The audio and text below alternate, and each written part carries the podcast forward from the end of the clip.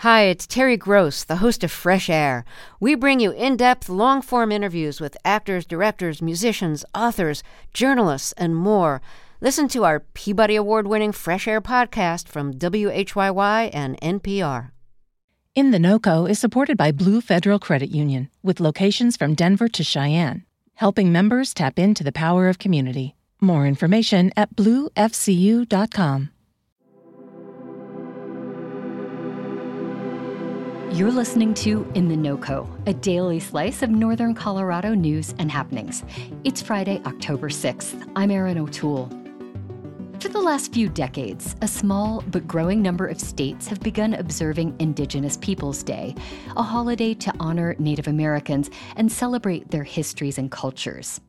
In some places, it's celebrated in lieu of Columbus Day. In other places, both are observed on the second Monday of October. It's not currently a federally recognized holiday, although in 2021, President Biden signed the first presidential proclamation of Indigenous Peoples Day. To learn more about its significance, we reached out to Susan Faircloth. The former professor led Colorado State University's School of Education. She now runs a consulting company in Fort Collins focused on American Indian education. She's an enrolled member of the Coharie tribe of North Carolina. Our conversation began with a land acknowledgement that included a deeply personal connection to her family. My family and I moved here about five years ago, and one of the things that really stuck with us is that we have a daughter who is then eight. She's just turned 13. Um, and we adopted her when she was a day old. Um, we adopted her through the the Indian Child Welfare Act. Her one of her birth parents is an enrolled member of the Cheyenne and Arapaho of Oklahoma. And so when we moved here about five years ago, we were really struck by the fact that uh, Fort Collins, the city from which I'm joining this conversation, and Colorado State University are located on the traditional homelands of the Cheyenne, the Arapaho, the Ute, and, and other nations and tribes. And so for us, it was almost a coming home of being able to bring our daughter back to the homelands of her people, of the Cheyenne, Cheyenne and Arapaho, even though they had been relocated um, and in many cases forcefully relocated to Oklahoma many years ago. And so, again, as an Indigenous person, and particularly with Indigenous Peoples Day coming up, it's critically important to give recognition to the land um, that we're on and the people um, whose lands these were the homes of. I appreciate you starting us off with that acknowledgement. And I know your daughter's only 13 now, but I have to think she'll appreciate growing up understanding the significance of that history.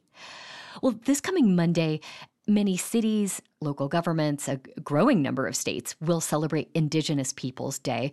Could you talk about why this is important? For me, Indigenous Peoples Day is it's there's a lot of conflicts right around it because it is celebrated in many places on the same day as Columbus Day is celebrated. Um, for me, I can't necessarily speak to the importance of Columbus Day um, because that's not a part of my culture, right? Um, I can speak to the importance of Indigenous Peoples Days because we are the original people of the United States. We were here long before Columbus ever arrived. We were here long before um, the colonization of these lands. And our people have had to live and experience the long lasting impacts right, of settlers coming into these lands that are now known as the United States. And in many cases, Native people were either forcefully or incidentally killed off because of diseases, because of war and fighting and conflicts, because of forced removal from our lands. So for me, it's an opportunity to think about uh, not just our history as people who were here on the land, but it's an opportun- opportunity to recognize that we are a strong and a resilient people. What would you want non native people to know or to think about on Indigenous Peoples Day? I think first and foremost, I would want them to know that we're still here. I would want them to know that we are not um, people that should be presented as caricatures. We're not uh, people who wear costumes. We're not something that should be per- portrayed as um, you can dress up as a Native American, right? In schools, I don't want Native people to only be talked about during um, Indigenous Peoples Day. Or during November and Thanksgiving, which is typically the time that schools remember that Native people were here or are here. Uh, I want us to be included in the curriculum throughout the year um, and not just to be talked about in terms of the bad things that happened to us, but the fact that we've had American Indian astronauts, teachers, lawyers, doctors, professors, and we have strong and vibrant cultures. Yeah. And we in the media uh, tend to talk a lot about problems in Indian country. Could we talk about some recent hopeful developments or uh, maybe mm-hmm. something you would like to highlight? Yeah, I mean, I think we certainly do have to recognize that we have some of the highest rates of diabetes, of heart disease, of high blood pressure, of suicide, of our students being pushed out of school or students dropping out of school. Those are all certainly facts, right? Some of the highest rates of poverty and poor living conditions. But I think some of the things that we should also be um, acknowledging is the fact that we have 30 plus tribally controlled colleges and universities across the United States. Um, in Denver, we have the American Indian College Fund, um, which helps to support American Indian Alaska Native students going to colleges, not just tribally controlled colleges and universities, but colleges and universities across the nation. Um, as I said earlier, we've had an American Indian astronaut go into space. We just had the first American Indian woman, um, you know, who was commanding a space mission.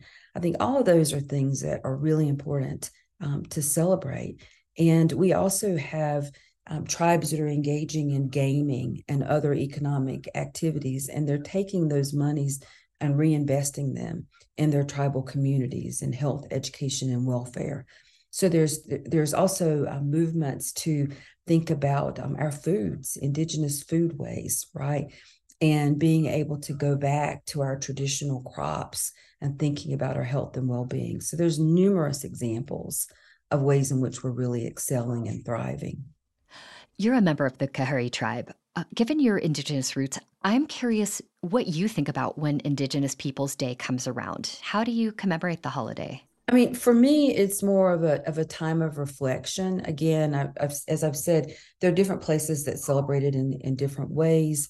I know um, some universities have powwows, you know, which would be uh, festivals, celebrations, dancing, singing, things like that. For me and my family, it's more of just a day of of reflection. I I spend some time on social media you know, uh, posting tips for how to teach in culturally appropriate and relevant ways about Native people. Um, I, I also spent some time posting information about Columbus and saying, you know, Columbus didn't discover us. We were never lost. Um, in fact, he was lost, right, and ended up um, coming to lands where there were already already indigenous peoples. So for me, it's not out celebrating; it's more of a solemn occasion for reflection and deep thinking. Susan Faircloth, it's been wonderful to talk with you. Thank you so much for being here today. Thank you for the invitation. Have a great day. A number of northern Colorado communities, including the city of Boulder, will host events to commemorate Indigenous Peoples Day beginning this weekend. Before we get out of here, I just want to remind you that the first episode of the Colorado Dream Housing Wanted podcast drops today. Host Stephanie Daniel is back with a powerful third season focused on the dire housing situation affecting Colorado's mountain communities and how the people who live and work there are overcoming the very real challenges of finding a place to live that they can afford. Here's a sneak peek. Home. It means different things to different people. But at its core, a home is a place for shelter and security. It's where we might raise a family, build wealth, and be part of a community. But finding a home, whether buying it or renting it, is really hard. And it's getting harder, especially here in Colorado's mountain resort communities, an outdoor enthusiast paradise in the playgrounds of the Rocky Mountains. I'm Stephanie Daniel, host of the Colorado Dream podcast from KUNC News. This season, we travel to three of the state's most popular mountain resort communities Summit County, Routt County, and Eagle County, where across the board, there simply isn't enough housing for the people who live there. We are so far behind in our housing needs. And rents have gone up and housing prices have gone up. Finding a house up here was extremely stressful.